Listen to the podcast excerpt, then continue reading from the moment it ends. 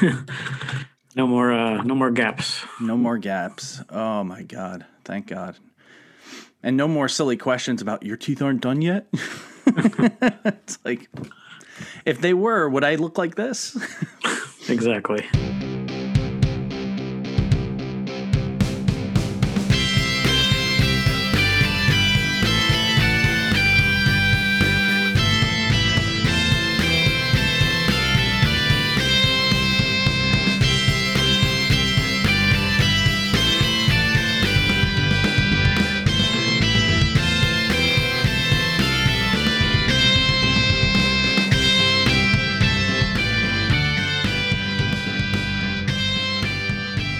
Party on, Todd. Party on, Sal. Rock on. Rock on. Well, welcome. Welcome back, Podcasters, to another episode of the Party on John Cast. Most excellent podcast dealing with music, theology, what we're drinking, and various topics. Most excellent righteous topics. And today's is a righteous topic. Mm. In the biblical sense.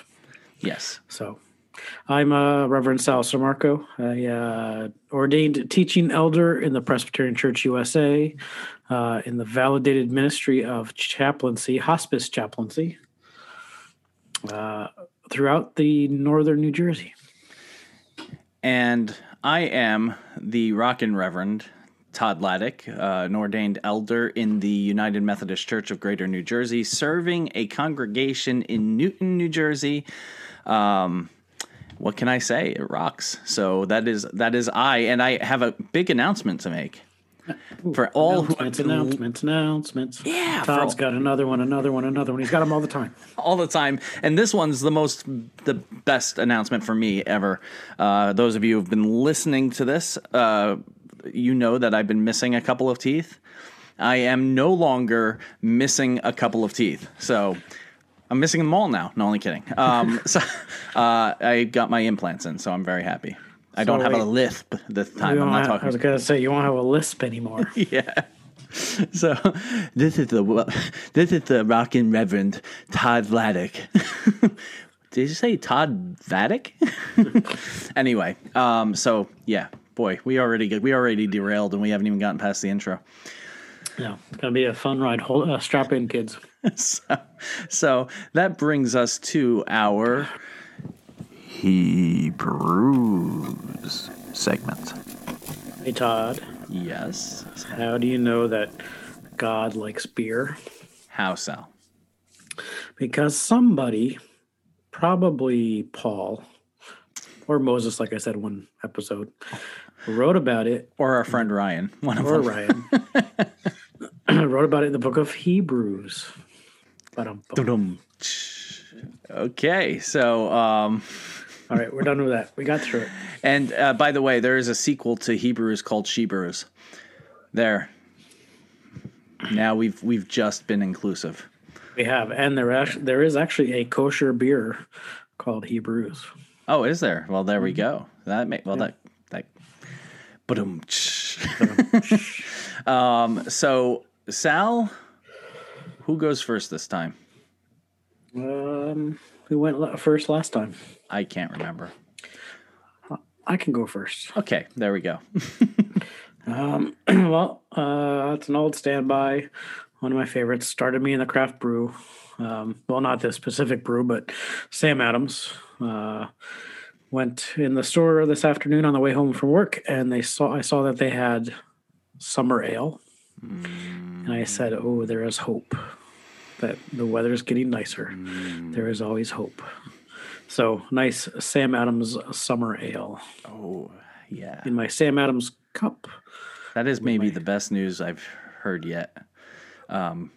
Even though my favorite Sam Adams of all time is Oktoberfest, I would be very pissed off if that was the beer that was out right now, because that means we're heading back to fall and winter again. But I'm drinking. Now, strap yourselves in, kids, because this is some heavy lifting right here. This dwarfs my MacBook. Okay, so I am having a wonderful... I'm going to have to just...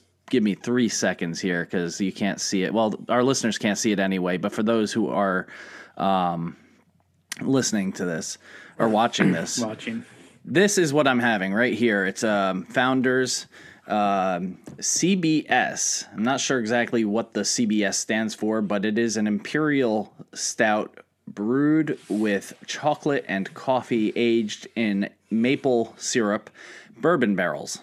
Mm-hmm. And it is, oh God, I don't even know how big this is. This is, it's a big bottle. It's a big bottle. That's 11.3% alcohol by volume. So this is a one and done for the show. No seconds for me. Yeah. Got to be responsible. And I love stouts, but you got to be careful with those imperials because those imperials are they're heavy, high alcohol. They will knock you out. They will. So, one will be fine for me. I've had worse, but this this should be good. So I'm going to tell you right now how it tastes. Here we go.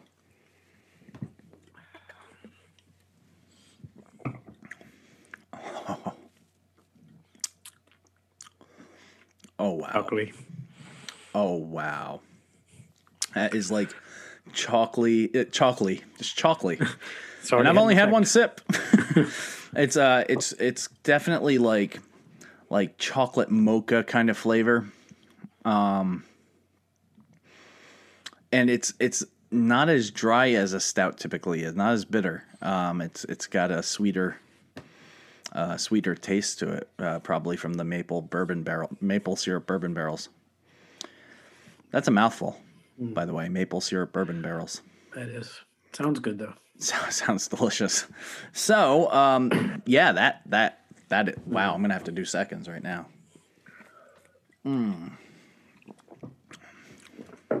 Oh, God, that's good. I don't even know if I'm going to be... That's so rich. Forget the alcohol. That flavor is so rich, I don't know if I can finish the bottle. Like, we'll see. Okay. You know what's a good stout is... I think it's Do Claw, Sweet Baby Jesus. Oh, ever try that? Yes, I have. Great stout. I mean, I'm clergy, and it says Sweet Baby Jesus, so kind of, you kind of have to. But this is made by Founders, and Founders just got really quality stuff. This I am calling a top shelf imperial stout because $20 is pretty hefty for a single bottle of stout. Yeah. Even a larger single bottle of stout. This has got to be, I don't know. It'd be at least a 40. It's less than a 40, but it could be. It could be a 32. Okay. Yeah. It's definitely got to be a 32. I wish I had better eyesight to read the very fine print on this to tell you exactly how big it is. But it doesn't matter. It is really good, really tasty, and if you want to throw down $20 to try it sometime and you're of age, go for it. Do it. Of course, if you're not of age, get someone else to buy it. No, I'm just kidding. Don't do that. Oh, the Methodist did not say that. Okay, so so that brings us to. Our most excellent music segment.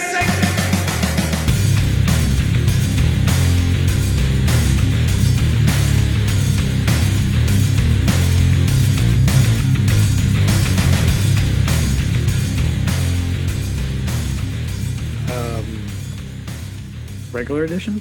Yeah, there we go. Okay. Couldn't think on the fly, sorry. Why don't you go first, Todd, since I went first with the drinking? Sounds good. I'll do that. Okay, so little backstory context here. I'm leading a book study. On James Cone's The Cross and the Lynching Tree, which contrasts and compares the cross with the lynching tree and poses the question, why haven't American and white theologians across Europe not not ever put two and two together with the lynching tree and the cross. You know, we always viewed the lynching tree as one thing and the cross as the other, but the cross was a lynching tree, right? Yep. With the exception that the Romans, you know, it was a mob arrested Jesus, brought him to the Romans. The Romans says, you go crucify him. And of course the Romans carried it out, but in essence, it was a lynching tree. Mm-hmm. So the song that he mentions a song in one of the chapters, the fifth chapter, I believe, or sixth, called Black Jesus. And that's by Tupac Shakur Tupac Shakur. Let me say that right. And Outlawz. And so it's called Black Jesus with the last S being a Z. And so I'm just going to read a little bit of the words, and I'll put it up in the episode notes for, you know, anyone to listen to. But yeah, here we go. Okay, so searching for Black Jesus. Oh yeah, sporting jewels and shit. You know what I mean? Straight tatted up, no doubt. Young Gaddafi in this bitch set off blank what? And when I say blank, it's the N word. I'm just not gonna say it. I do my shootings on a knob, praying to God for my squad, stuck in a nightmare, hoping he might care. Though times is hard, up against all odds, I play my cards like I'm Jalen, shots hitting up my spot, like midnight trains hailing, got me balling to stacks more green. God ain't trying to be trapped on no block slanging, no rocks like bean pies, brainstorm on the beginning. Wonder how shit like the Quran and the Bible was written. What is religion? God's words all cursed like crack. Shaitan's way of getting us back, or just another one of my Black Jesus traps. Now he goes on. And I'm going to go toward the end of the song because there's a lot of lyrics here. We could be spending the next 15 minutes, but there's some stuff here that he that they rap really, really well. Just give me a second here. Okay, yeah, here we are. To this clique I'm dedicated, criminal-oriented, an outlaw initiated, blazed and faded, made for terror, major league blank, pray together, bitches in the grave while my real blank play together. We die clutching glasses filled with liquor bombastic, cremated, last wishes, blank, smoke my ashes, high sigh, why die wishing, hoping for possibilities, Amaban, why they copy me sloppily. Cops patrol the projects, hating the people living in them. I was born an inmate, waiting to escape the prison. Went to church, but don't understand it. They underhanded. God gave me these commandments. The world is scandalous. Blast till they holy high. Baptize they evil minds. Wise no longer blinded. Watch me shine trick. Which one of y'all want to feel the degrees? Bitches freeze, facing Black Jesus. All hail the pressure, no endeavor can fail. Some missing souls turn to hose when exposed to jail. In times of war, we need somebody raw. Rally the troops like a saint that we can trust to help to carry us through. Black Jesus. And then he says,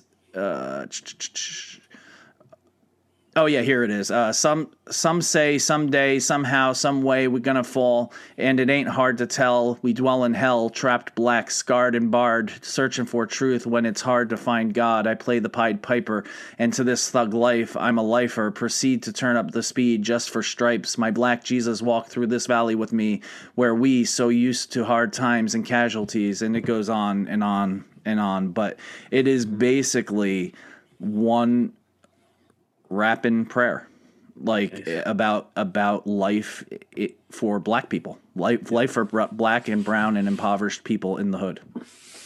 Nice. Yeah. So very powerful song. Gonna have to listen to that later. And I do want to read that book, the James Cone. It's an excellent book, bro. I've heard it's very good. Oh, so good. And we have an all white class, and people's eyes have just been opened by this book. They've really been opened. Like, good, they should be. They're sending me things like, "Can you believe this just happened? Can you believe that just happened?" It just opens your eyes to a reality that most white people don't see. Yep. Which we'll get into later. We will. And sidetrack. You made me think. No, never. But you mentioned Tupac, and it made me think. Allison and I just watched the other night on Netflix. There's a new Biggie documentary. Oh yeah, great! I Have a Story to Tell. Touches on a little bit about the whole beef between Biggie and Tupac, but yeah, because they were close at one point. They were close, and it really, the way that it was presented in this documentary is like, why was this even a thing? Right. Yeah. And both ended up with the same fate at the end, which is even more like sad. But it essentially was a street rap battle that turned deadly. Yeah. But anyway, all right, back on the road. So normally I'm doing rap and Todd is doing heavy metal, but we're gonna flip it today. And this kind of goes along with our discussion. I'm doing song Indians by Anthrax. I have it in here. Well, it's by my desk. You have it in your black room somewhere. I have a signed picture from Scotty in the other room, but I just want to show you what that looked like. I have it somewhere around here somewhere, and like all I see is Black Lives Matter behind you. Anyway, back to your song. Back to the song. Okay, so Indians, and it's obviously about Native Americans in it, but the theme throughout the song, I think, applies for a lot. Really, what's going on in this country today?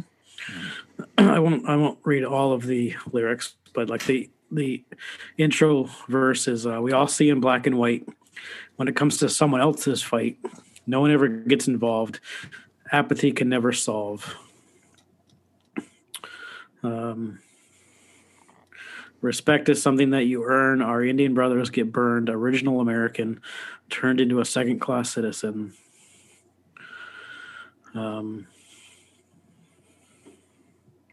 "Love the land and fellow man. Peace is what we strive to have. Some folks have none of this. Hatred and prejudice. Forced out, brave and mighty. Stolen land. They can't fight it. Hold on to pride and tradition, even though they know how much their lives are really missing. We are dissing them on reservations, a hopeless situation." But yeah, but really that one verse, "We all see in black and white. When it comes to someone else's fight, no one ever gets involved. No one. Apathy can never solve." So I think, especially, and it's probably comes up in your Bible talk, that you get a lot of, when these issues of racial inequality come up, especially nowadays, there's a lot of apathy from, even, white people who consider them allies and supportive. And what I'll say about my group is, since they've been reading the book, there hasn't been apathy. In fact, what there has been is a frustration and anger and even a guilt of the apathy that and the ignorance that existed before the eyes were opened. And when I say ignorance, it's not an insult, because like I'm ignorant to many things, like we all are. We know some stuff and we don't others. But until the experience of other people, you're ignorant to them. And seeing people's eyes opened and saying, Wow. I never even gave this a thought. Never even knew this was happening. I mean, let's be honest. Most of us, because this book deals with lynching, most of us, we don't think of lynching anything more than like in a movie, right? Where an angry mob's going after somebody who done some bad, and they string him up in an old Western town and hang him, and we're like, good, they got the bad guy, right? Like, that's the way most people think of lynching. That's not what lynching is. I mean, that is lynching, but that is not what lynching is in the context of what we've done to black and brown people throughout the centuries. And this book really, really opens up your eyes to what lynching really is and what it's really about. In the Westerns, there's a very clear, this is the bad guy and this is the evil he's perpetuated.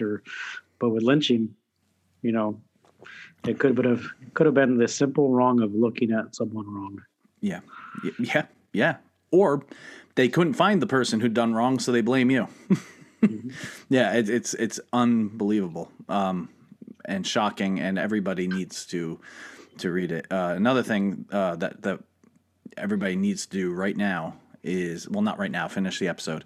But I think one thing that everybody needs to do is watch the United States versus Billie Holiday on is that Hulu? Prime? I think it's Hulu. Or Hulu. It's on Hulu, yep. Right. Excellent. Excellent film that tells the truth about what the government did to try to stop Billie Holiday from singing the song Strange Fruit, which is about lynching. Yep. And then when you're done with that, watch on Netflix the movie 13th, about the 13th Amendment, which abolished slavery. Yep. Although if you read the full amendment, the very end of it, it essentially justifies, well, unless you put them in prison. Yes, it does. Yes, it does. So henceforth, that's why there is a disproportionate number of black and brown people in prison. Absolutely.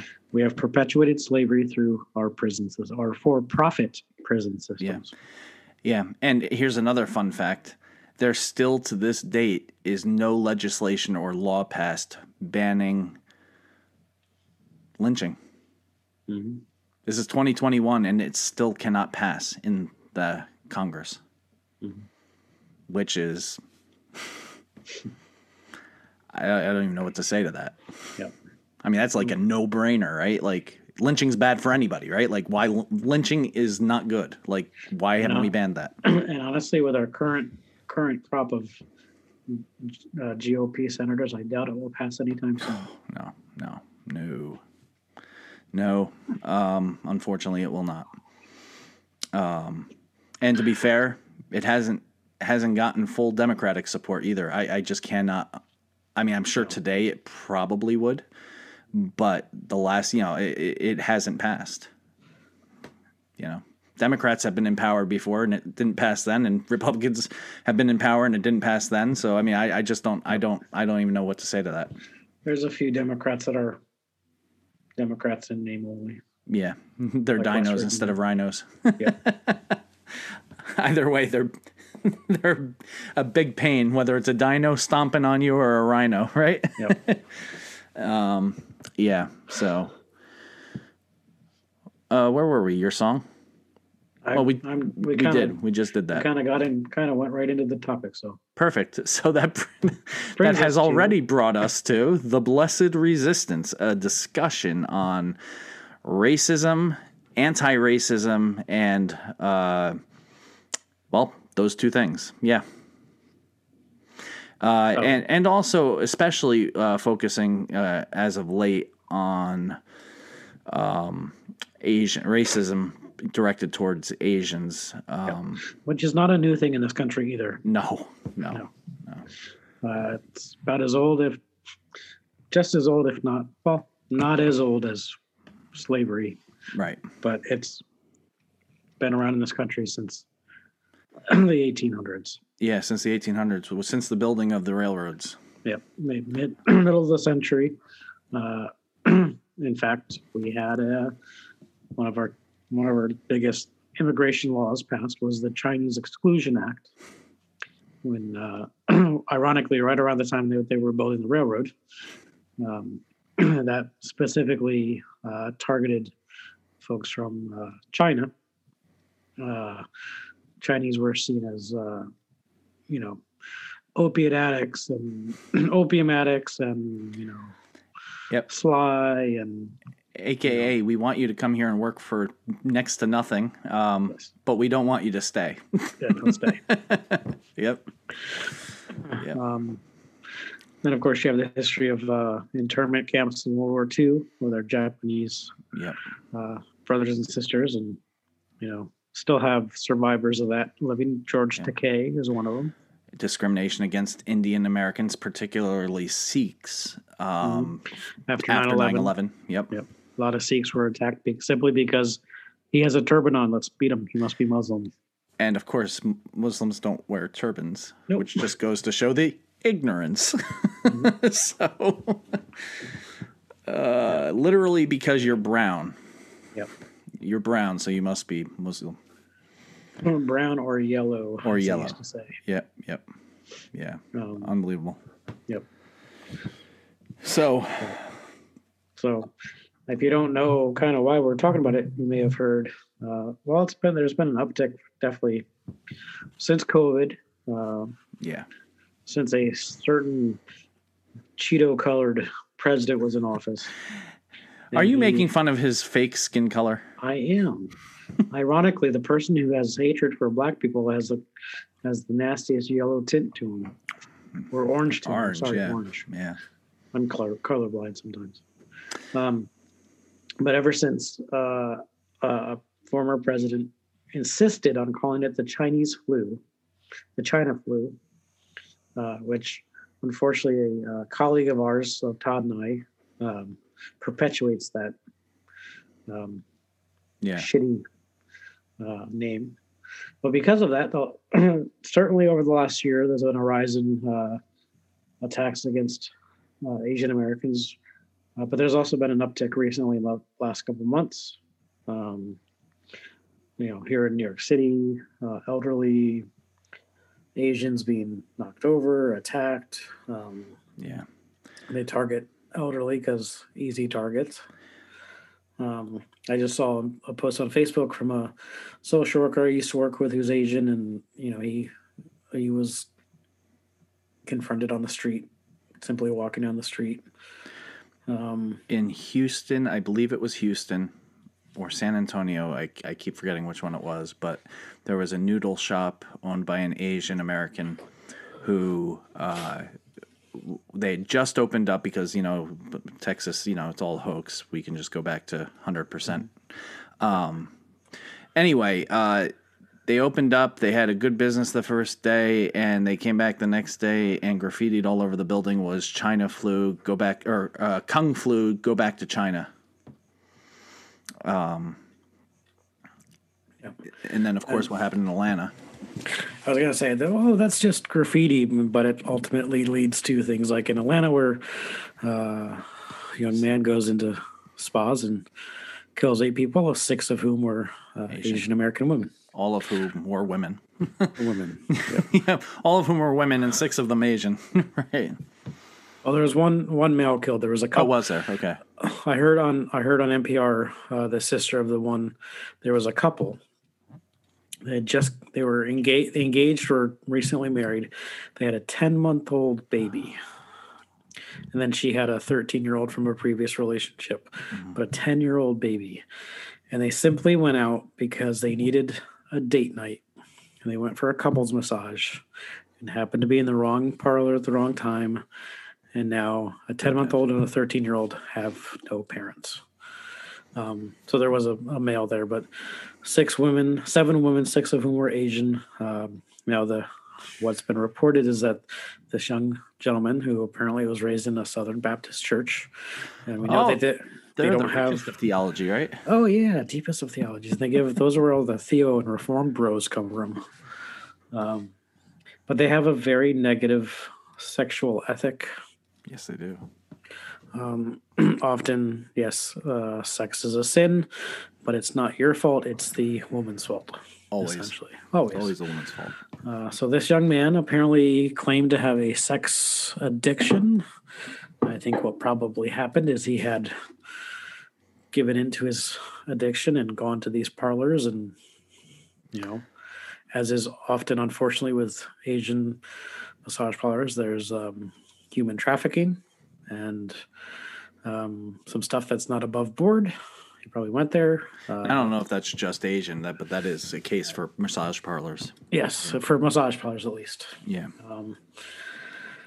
Went there to fulfill his addiction and went back to church and felt ashamed and said, I have to get rid of the temptation. And so the best way to get rid of the temptation, obviously, is to kill the people. Yeah, kill the people that didn't ask you to come in the first place. Exactly. Yeah. Geez. And you think, well, but that's just down in the South in Atlanta. Oh, but don't forget the I don't know if he was Chinese, but the Asian man on the subway train in New York City who was getting yelled at, and someone was spraying him down with Lysol,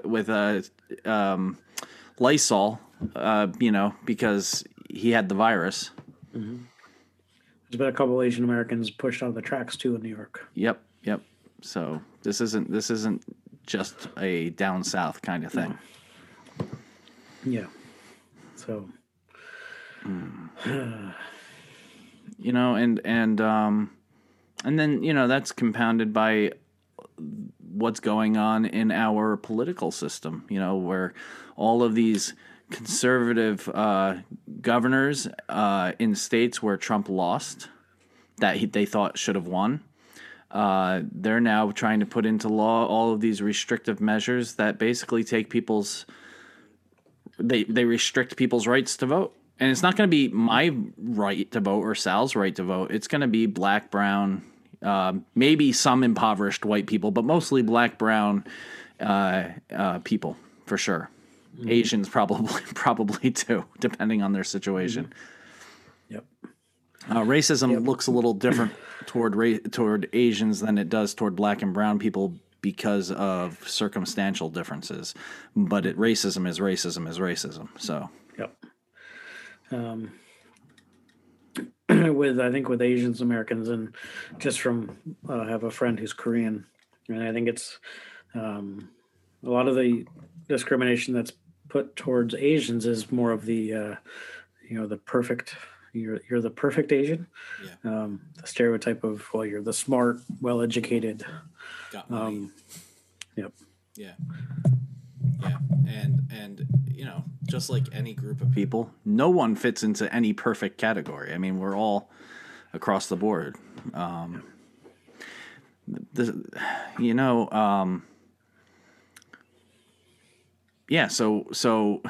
I mean, it just leaves you speechless. It leaves you speechless because, you know, here we are in 2021. And many of us grew up with blinders on. I did particularly because Sal probably had some collective memory in his family of being discriminated against as an Italian. I, on the other hand, my family's been here, at least on my dad's side, since the Revolutionary War. So I'm sure there was some discrimination at some point. And my family does have a lot of German in it. And during World War II, that didn't go over well, but mostly my family has not experienced the kind of discrimination that other ethnicities have. And so you grow up with blinders on, and you learn about Reverend Dr. Martin Luther King Jr. You learn about, Rosa Parks. You learn about all of these freedom fighters and Black Lives Matter folks and the struggle for equality. And you thought, like, growing up, like, oh, racist past of America is behind us. And while there's some racism out there, we're moving forward and it's getting better and it's great. Well, for who? Yep. because tell somebody living in the slums that their life is getting better. Yep. It's always gotten better for the white people. Right. Yeah. Yeah. With my family, like, yeah, I'm on my mom's side. It's Dutch and English, so the English side came over on the Mayflower, so and they were in the majority in the States. I mean, yes, technically they were fleeing religious persecution, but they were. Well, every people has persecution somewhere in their past, right? Yeah. Right. Yeah. A Dutch and a white and an English person can deal pretty good in mostly white society. Collective memory on my dad's side, and my family history is a direct result of the discrimination against Italians in the early 1900s when my great grandparents came over from Italy. We think that great grandpa probably. Well, there's two theories. He was either in the mob. That's one theory.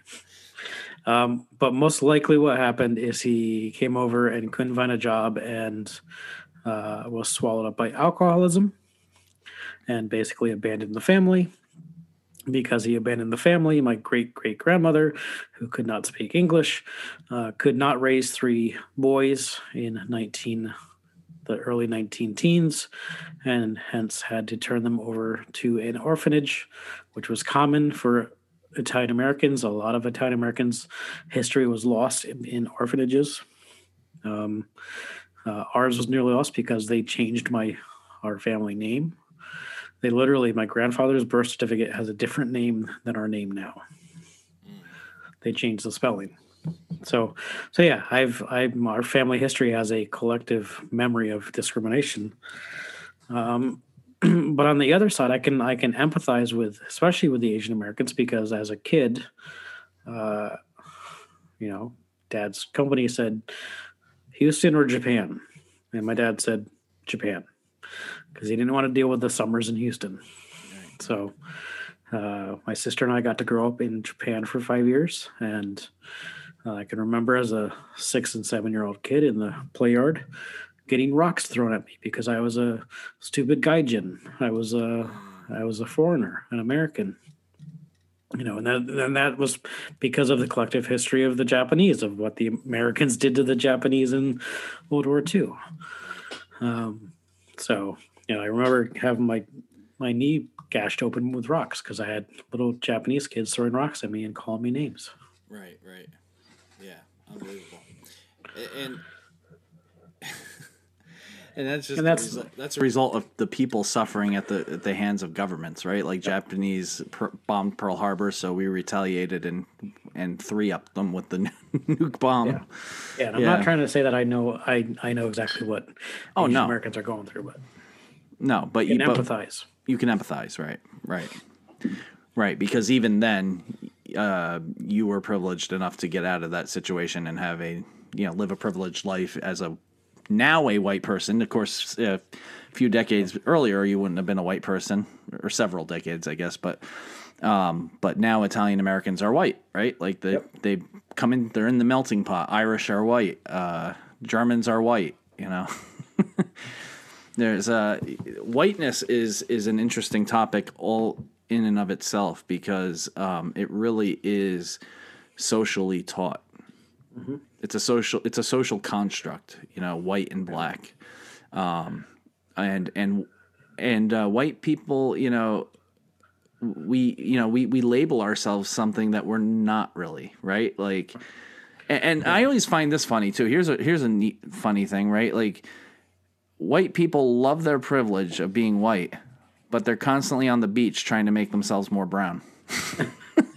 Isn't there irony there? I'm just saying. Well, it's not like we elected one of them. Yeah. Well, he may be on the beach. I don't know, but he uses bronzer for sure. Anyway. Yeah. So the reason why we're calling this the Blessed Resistance is because Sal and I are engaged. In resisting and in leading others to resist racism, stereotyping, bigotry, privilege. Now, the thing about privilege, and this is an interesting topic, people hate that word, privilege, especially white privilege, because white people hear it and they think, what are you saying? I was raised on a silver spoon. My parents worked hard for everything they have. I've worked hard for everything I have. I just make ends meet. I'm not privileged. Oh, but yes, you are. Mm-hmm. No, you may not be privileged in terms of your finances. You may not be privileged in terms of getting everything for free. Nobody is, but or most people aren't. But you are privileged in that you can go into a store without people automatically suspecting you're a thug. You're privileged in that you don't ever have to worry about somebody asking you for your license to prove that you're an American citizen when voting. You're privileged in that you don't ever have to tell your children to make sure you say yes, sir, no, sir, and put your hands on the wheel and don't move them because you might get shot. Because even if you do act up as a white person, the most that's going to happen to you is you get arrested. How many white people do you hear getting shot for talking back to the police officers? Right. How many black people do you hear? And then what's the common white person response to that? Well, they should have done what the police officer told them. That's that apathy we're talking about, that lack of caring that what isn't happening to us is happening to other people disproportionately, and it should not. And that's the privilege because you know damn well that as a white person, if you mouthed off to the cop, you're not getting pulled out of the car. You might get an attitude from the cop, but you are not getting pulled out of that car. You'll get an attitude, and if you're resisting the cop enough, you'll get arrested. And you damn well won't get a gun pulled on you. No. Nope. You'll get arrested peacefully. Yes. Yeah. And that's, yeah. I mean, Todd, you and I have had conversations with folks, in Sussex County, that very conversation. Well, I'm a working class, low income white person. And they are. How am I any more privileged than a black person? And sometimes I want to just say, because you're white. Right. I mean, historically, that that's part of systematic racism, is that those in power, the white folks in power, the rich, upper class whites would use that tactic specifically for impoverished black people. They didn't try to improve the life of the impoverished white people. They simply said, look at the black eye, and you are better than them simply because you are white. Right. And oh, look, at you're struggling too. Why do they get free stuff and you don't? Yeah. That sort of yeah. You should thank God that you're not black like they are. I've heard that, actually. I've heard people say, you should just imagine what it would be like if you were born that way. And I'm like, what way? What way? Oh, you mean born black? and that's exactly, that's another privilege. You were born white. You don't have to worry about being born black because of simple genetics and the blessing of God and random chance. You were born white. Here's another one that I heard. I have a pretty sometimes charismatic way of preaching. Not overly charismatic, but I like to say amen. Amen. A few times, amen. Got it? Amen. And somebody came up to me and said, you say amen too much. You need to stop. And I'm like, why do I need to stop? Because we're not one of those churches. And I'm like, one of what churches? Who are you referring to? Who are they? And we white people love to do that. They, them, those, others. And, then us, of course, the rest of us. So, and that all stems from privilege. And what the person was basically saying is, oh, we're not a black church. Don't you do that. Don't you bring that here. Exactly. So I said amen another 100 more times. And Which is ironic because they had a Korean pastor before you. Yes. Yeah. But I'm sure they had those conversations with the Korean pastor and said, don't do that. We don't do that here. Oh, I wouldn't doubt that happened, and she, no doubt has probably had to endure that her whole career. Yep. I don't know that my preaching style is her preaching style, but I'm sure that's been encountered somewhere along the lines. Yeah. But the reality is that privilege is real. Mm-hmm. Racism is thriving in this country, folks. Mm-hmm. It's not just a few extremes. It's thriving. This is the conversation I had with my class. The reality is, it's not. If it were just the radical extreme minority of white KKK folks we were talking about, that could be dealt with, right? That wouldn't be affecting many people's lives. It would be affecting some, but it wouldn't be affecting many people's lives. What makes racism so deadly and so damning is that it is built into the very Constitution and the very laws of our country. And you'll go, but, it says that all men are created equal. Yeah, all men, first off. Women were eventually counted in that. But believe it or not, the Constitution also tells you how much you can count, how many African-American slaves count as one person? Three-fifths. Yep. Which is then how we got the Electoral College. Yep. To give the slave states an equal opportunity. Yep. Then, like I said, the 13th Amendment, you have the prison system built into that systematically. The prison system disproportionately incarcerates and the judicial system, black and brown. Yep. It's built into housing markets. It's built into financial institutions. It's built into every institution. And you see that, I got involved in a discussion online over the Atlanta shootings. This was about sex. It wasn't about race. It's like, well, then why were 6 of the victims Asian? And then the person's like, well, everything's about race nowadays. This country disproportionately is built on the history of enslaving people and then putting roadblocks in place to keep them. Oh yeah, they're free now, but we're going to put roadblocks in place to keep them suppressed. Right. And let's be honest. It is about race.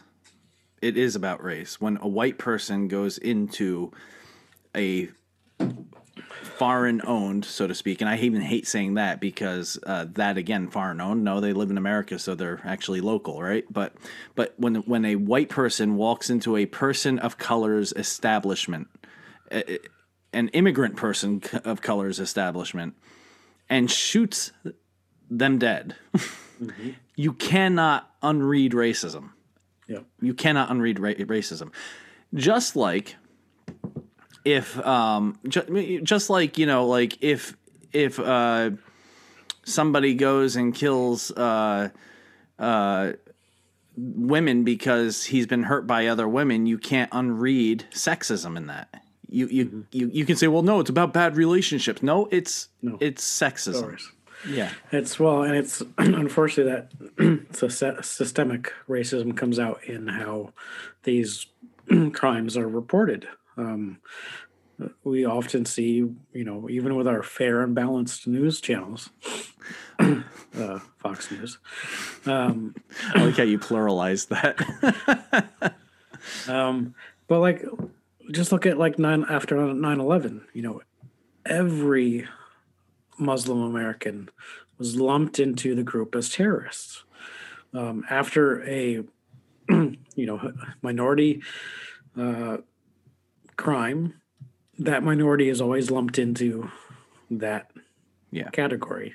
And yet when it's a young white male walks into a massage parlor and kills 6 people, it's like, oh, well, he had mental health issues. Right. Let's not rush to judgment. Right, and yet when it's a black and brown person, oh, we rush to judgment and say he was a terrorist or he's a thug. There was a black person, I forget what city happened. This is exactly the point you're making. There was a black person who had a mental health issue, was flying off the handle, and his family called the police to get him help. Mm-hmm. And he ended up with a bag over his head and suffocated to death. That would have never happened to a white person, ever. Nope. Ever. Never. And now that family has to live with the fact that they called, that they were responsible for their son's death. Yeah. Yep. Even though they're really not, but that's what you live with. I mean, you live with that guilt and that shame. And the anger that comes with it. Yep. So, Sal, I think this is a good point where we can start talking about why we're calling this episode The Blessed Resistance, what it means to be an anti-racist, and what that's all about. So it's kind of a newer term, anti-racist. That really has come out of the Black Lives Matter era, but really it is at its basis exactly what it sounds like, which is being against racism.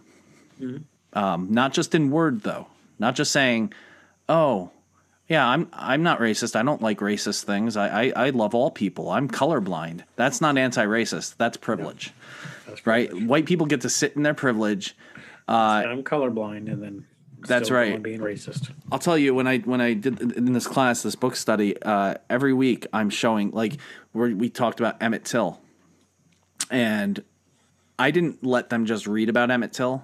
I said, I'm going to warn you. I'm going to show you a picture that's really disturbing, but I want you to see what lynching did, what racism did to this 14-year-old boy, who, by the way, wasn't guilty for what he was lynched for. And I showed the picture. We listened to Strange Fruit, which also had pictures of lynched people, and thousands of white people with their kids and their daughters and sons, taking pictures and smiling. After it was a come after church, so we're going to lynch somebody, right? Yep. And then so for white people to say, "Oh, I'm not racist," and I like all people, and I'm colorblind. That is using your privilege to basically stay apathetic and do nothing. Not deal with it. Right. And it's not the black person's obligation to cure racism. And we do that too, right? Barack Obama became president. He should have cured racism, but he made it worse. Well, no, he didn't make it worse. Racism reacted to his presidency. Mm-hmm. It's not the black person's job to right the white person's wrong. It's the white person's job to right the white person's wrong. That's how confession and repentance work, right? You confess your sins, you repent, which means you do a U-turn and you head back in the right direction and start to do things righteously. Right. It is never the responsibility of the oppressed person to right the wrong against them. That is the responsibility of those in power. Right, right. After repentance and forgiveness. Yeah, oppression, it cannot be righted by the oppressed. It can only be righted by the oppressor. And I just so anti-racism then is people to be an anti-racist, you not only have to intentionally educate yourself. Self-reflect. You have to acknowledge. The first step is you have to acknowledge that there is a part of you that is racist. I'm not saying the whole you is racist. That you walk around spiting all people of color. That's not what that is. What it is acknowledging that we grew up in white culture, and we were taught things that may or may not be insensitive to people of color, and we hold those biases and those comments and those phrases and those thoughts in our head, not even realizing it. We're ignorant to it until we aren't, and once we aren't, you repent of that. You say, I acknowledge that I have racial biases in me, and that sometimes and some things I say and some things I do have been racist. Yep. And once you acknowledge that, the next thing you do is you educate yourself on what racism is and how it affects people of color. And you don't do that by looking and talking at other white people, but by getting to know people of color, reading books and literature from people of color. If you're a Christian, studying theology from black theologians and Hispanic theologians and other people, getting a wide view. It doesn't mean it's going to wholly change what you believe or grew up believing, but it's going to enrich it. Mm-hmm. Especially theologies from historically groups that were, colonized and brought into the religion, mm-hmm. sometimes by force. Yep. To know their perspective makes it richer. I mean, I caught myself, went for an eye exam last week, and getting off the highway, this little car veers into the exit lane and stops in the middle of the exit, and I'm laying on my horn, and he backs up and he pulls over to the side of the road and. I passed by and it's a black guy, and I said, "Oh, he must be high." And I'm like, and I was like, "Oh, that was pretty racist of me." Yeah. So I said, "Sorry," I did a little prayer and said, right. Asked forgiveness for it. But I mean, that's what acknowledging your privilege is to know that I just made an assumption about this driver because of the color of his skin. Right. Like, had it been a white guy, that might not have been what you thought. Yeah, I would have just said he's an asshole. Yeah, exactly. Which is, by the way, New Jersey for hello. Hello. No, right. And we all do that. Yeah. There are things that I've said and done without ever thinking what they actually were until I did, and then I felt shame for doing those things or saying those things. Mm-hmm. And there are times where most of the time we're not most people are not intentionally going out to hurt other people, Yeah. But what they don't realize because of a lack of self-reflection and a lack of experience and knowledge and understanding, we oftentimes do things without realizing it that are hurtful to others, that just simply are. Yep. And so the anti-racist educates him or herself on that, and then begins to look for ways to help people in communities of color, not help like white people helping the black people because they need the white people's help, not that kind of help. We're not saying to people, we're not. This is often a critique of Hollywood movies. We're not asking people to be the white savior and look, which is racist in and of itself. Yeah, exactly. right. But to broaden your friend group, to work toward to being more inclusive at your church, to work against things that are racist in your community, to take a stand and be publicly known for not being permissive of this type of stuff. I was just recently asked, because I'm known to be anti-racist and socially more progressive. I hate that word because I'm not progressive all the way around, but I am socially much more progressive than some other theologians, Christians out there.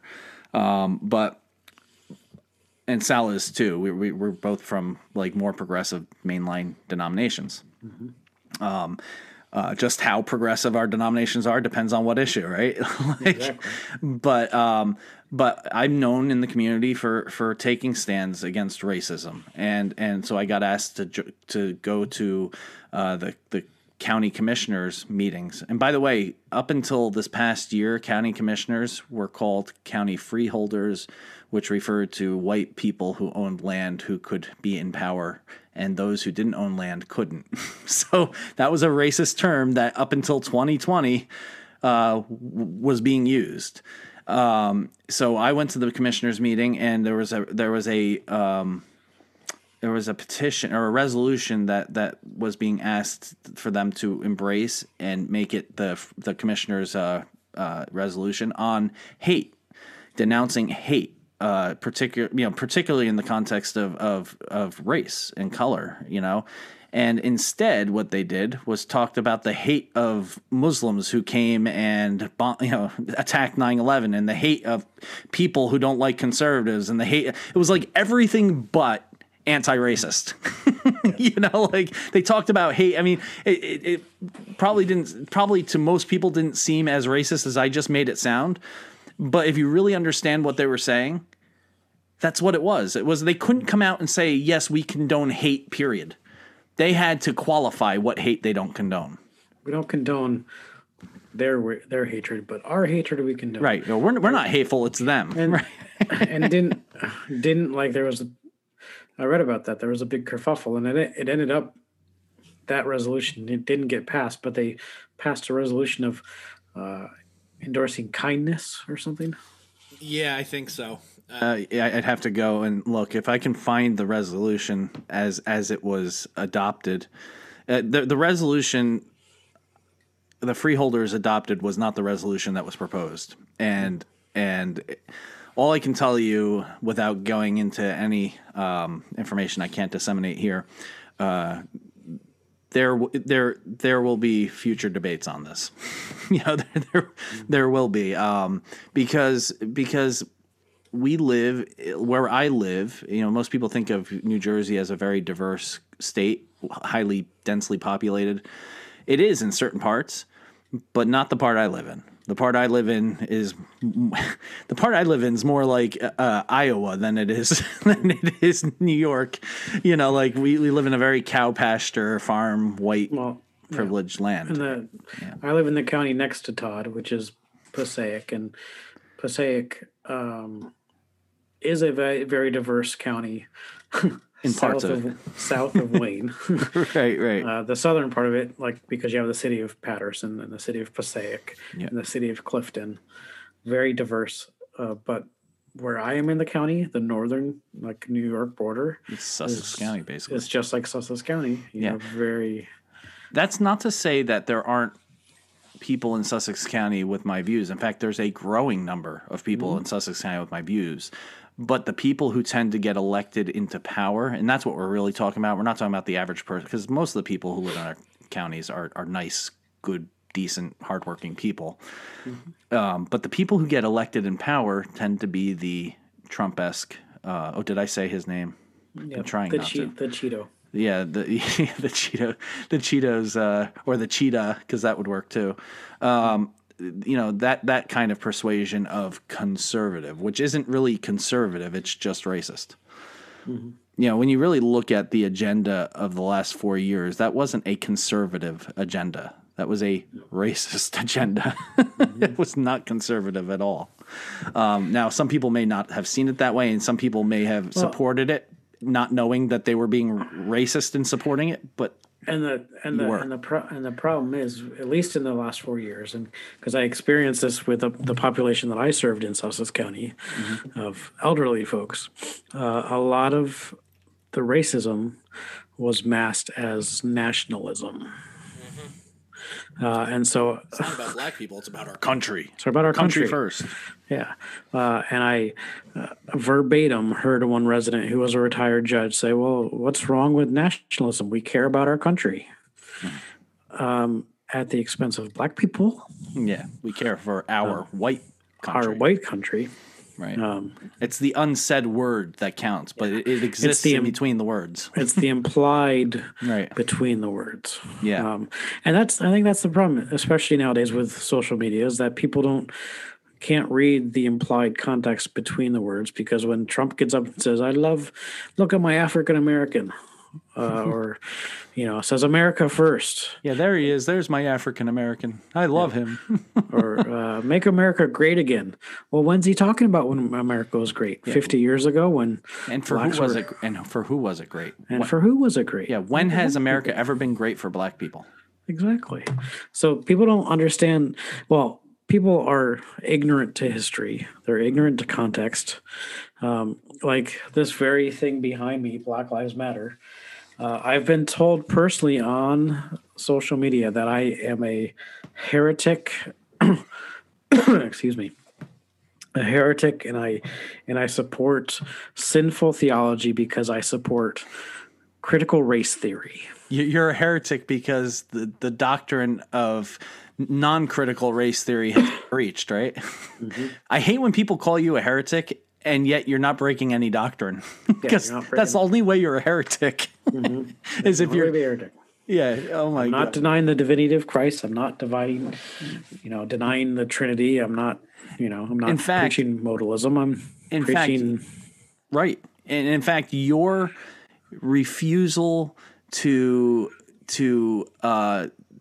educate yourself in critical race theory, and your refusal to support Black Lives Matter, and your refusal to see racism in this country is actually an affront to all Christian doctrines.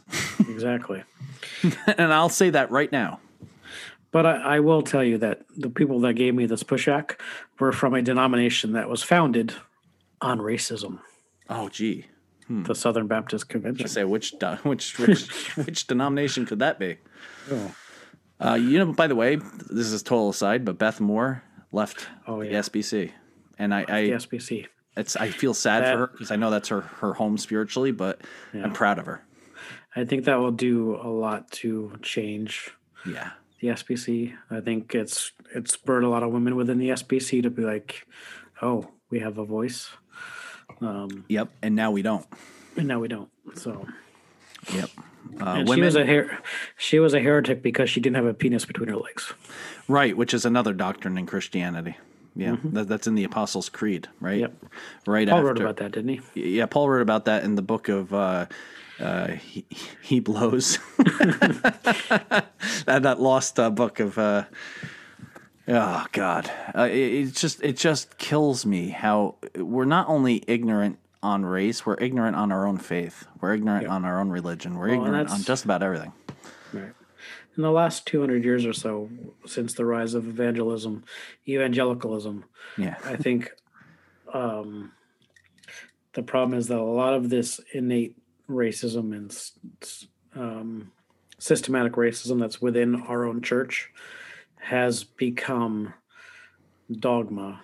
And so folks like the SBC, when they say, oh, you're a heretic because you support Black Lives Matter, are not saying that because it breaks actual Christian theology and orthodoxy. They're stated because it breaks with their set racist beliefs in history, which have been codified as their dogma. That's their dogma, and you are going against everything that they ever believed about Jesus. Well, here's news for you.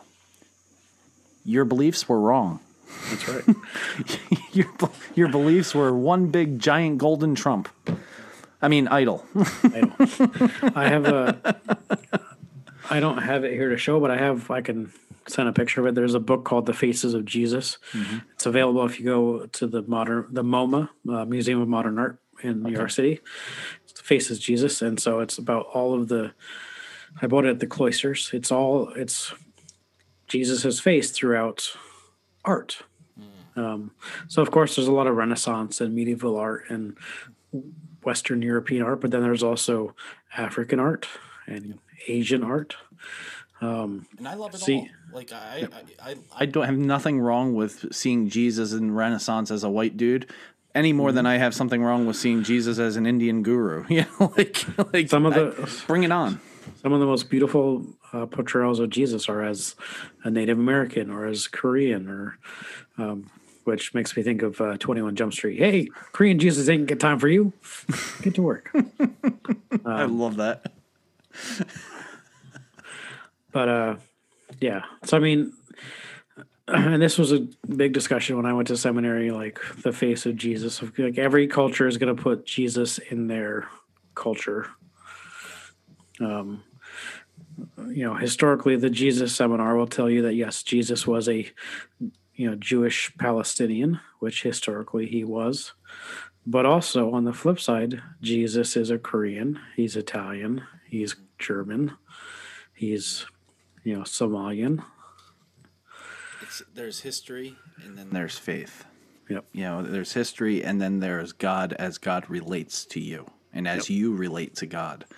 Yep. And that's why there are some people who are down on white Jesus. I'm not down on white Jesus. I just want to see more diversity. I want to see more Jesus diversity. There are some paintings of white Jesus that I absolutely love and cherish and would hate to see go away.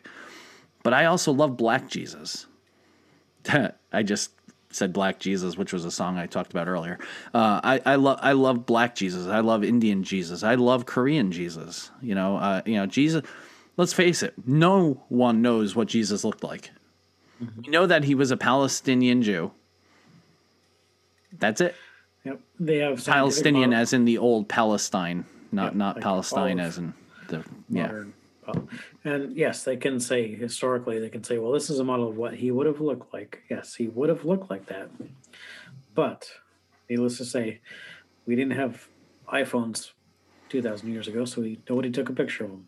It would have been interesting to see a Jesus selfie if that ever surfaces. Yep, that would be. Well, there's the Shroud of Turin. That's the closest we're going to get is the Shroud of Turin. Holy me, I look good.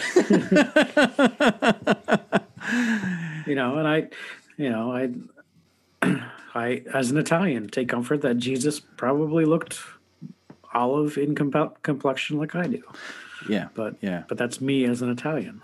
Me as a Dutch person says, well, I would imagine him as a blonde-haired, blue-eyed, Dutch dude. Yeah, Jesus would have been more like your Italian roots than your Dutch roots, but even probably a little darker than Italian. Yeah. Just because of where Judea was compared to Italy, but that basic complexion, and of course somebody who worships Jesus in India or worships Jesus in Africa, they're gonna see Jesus as they see themselves. I mean that's the beauty of God, right? Like I had a Jewish professor tell me that we were made in the image of an imageless God. And because God has no image, our minds fill in the blank, right? And that's why artists create what they see, and they see what they know. Yeah. That's how we ended up with white Jesus. What's sad is when racism and bigotry and ignorance says this is the only image Jesus can be because it's the right one. Well, no, it's not. It's the white one. It's not the right one. Which is where Calvin got it right. It took all the icons out of the church. Yeah. Yeah, well, yeah. But, no. This is where Wesley got it right, and he didn't take all the beautiful icons out of the church. We are made in the image of God, which means every single one of us, white, black, brown, or, you know, yellow. And I apologize if yellow is an offensive term, but red and yellow, black and white. Yeah. Yep. If I as a white person am made in the image of God, so is the black person, so is the brown person, so is the Asian person. Right. Right. Yeah, I never understood that whole yellow thing either, because Asians have a very fair complexion. Well, some of them. South Asians have a darker complexion. You know, more southern, the more south you go, the darker complexion, because guess what? The sun hits your skin and you get tan. It's kind of called melanin. Yeah. Yep. Anyway, but I never understood white, because I've never, I mean, unless you're albino, like, you're not white. And I've never understood yellow. Black and brown makes sense. But yeah, no one will take it. Everyone who listens to this episode, I think, will take it in context. Yep. And speaking of races, I heard a report on NPR today that, was it Nigeria? One of the northern African countries, that there's been a rash of disappearances of albino. I heard on BBC News today. There's been a rash of disappearance of albino people, and because of the lack of pigment in their skin, they are often killed and used as, you know, in the native, body parts worn as trinkets, because it's seen as good luck. Because where is this? In Africa. Oh, wow. Yeah. Okay. So, I mean, that's just, you know, this privilege and this hatred goes throughout every culture. Oh, yeah. Oh, absolutely. Yeah. So when we talk about white privilege, we're talking about Euro-American-centric culture. Yeah. And you'll probably encounter, if you're involved in any kind of discussion on Facebook or Twitter, you'll encounter folks who say, well, I'm anti-racism. Oh, jeez. And you can just respond and say, so you're for racism. Yes. Good to know. Yes. If you're anti-racist, that is double negative, which means you're racist. Yep. Not only improper, but you're a racist. Yep. Now, what they're probably trying to say is they're against political correctness, but even in that statement, they're showing their ignorance and their privilege. Yeah. And also, don't insult truly colorblind people by calling yourself colorblind, because you're not. Yeah. I actually literally am colorblind. Right. Right. So, but it has to do with blues and purples and ironically browns. Yeah, ironically browns. So you're actually having a hard time distinguishing my purple background right now. Yeah, to me it looks blue. Okay. Yeah. Yeah, color blindness is, again, white privilege. I know it comes out of a good place, like you're saying, oh, I don't see the color of skin, I treat everybody equally. But what that really also means is that you're probably not looking at the disparities of all people. You're seeing everybody as having your experience, and that's just not reality. Well, exactly. And to be able to, you know, as MLK said in his speech, of judging people on the content of their character, you can't do that unless you get to know the people. Right, right. So to say you're colorblind and you're automatically making flash judgments of their character without even knowing them, which you often do because of their color. Right, right. Yeah, I mean, like, you have to – let me put it this way. We won't ever be truly colorblind until kingdom comes, like until Jesus comes back and wipes out sin and oppression and racism and death and evil, and those things are no more. Then we'll be able to claim we're colorblind, but we won't claim we're colorblind, because that will be irrelevant to our existence in heaven. Like, that won't make any sense in the context of heaven. In our world, it makes sense because it's a way of saying I'm not racist, you know, that I treat everybody equally. But do you? Do you still support the laws that keep people oppressed? Do you still stay silent rather than getting into debates on racism? Do you still say, well, if he had just followed what the policeman said, he wouldn't have been shot? Right. That's really what it means to be anti-racist. And yes, if you're an anti-racist, that means you're against anti-racism, which means you are indeed racist. Just saying. Yes, sir. As I responded to somebody on Facebook, racist being racist. So. It's like saying I'm anti-Christian. Mm-hmm. So you're Christian? Is that what you're saying? It just doesn't work. No. Well, I think that's a good place to leave it. We've had a good discussion. There's never enough we could say. And we could never say enough on this topic. Anti-racism is something that we all need to become. And if you are feeling frustrated like we are, join us. Join us in being anti-racist. Join us in taking a stand for what's right. And yes, people are going to be angry at you. They're going to call you all sorts of things because it shakes their world and their comfort zone. That's okay, because a lot of good people have done that in the past, and most people talk well of Reverend Dr. Martin Luther King Jr. Do we have the courage to be Reverend Dr. Martin Luther King Jr.? Do we have the courage to be, Dietrich Bonhoeffer? Do we have the courage to be these people that we supposedly admire? Or are they just those saintly people that we can't touch and we're just going to stay comfortable over here? If you're anti-racist, you're going to join them. Yeah, and we admire them. On the one day of year, we post their quotes on Facebook, but then the day after, we enforce racist stereotypes and uphold institutional racism. Absolutely. Yep. And as Dr. King said, his greatest fear was not the Klan, but moderate white folks who do nothing. Right.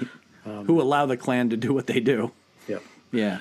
So what we're saying, Todd and I, as Methodists who stand up against racism, and Presbyterians who affirm that Black Lives Matter and Asian Lives Matter and Indigenous Lives Matter, what we're saying is that we are all made in the image of God and part of God's kingdom, but we still have to acknowledge and repent of the fact that as white members of the kingdom, we have oppressed and kept our foreign brothers out of the kingdom, when scripture specifically tells us to welcome the foreigner and to seek the oppressed and to care for the poor.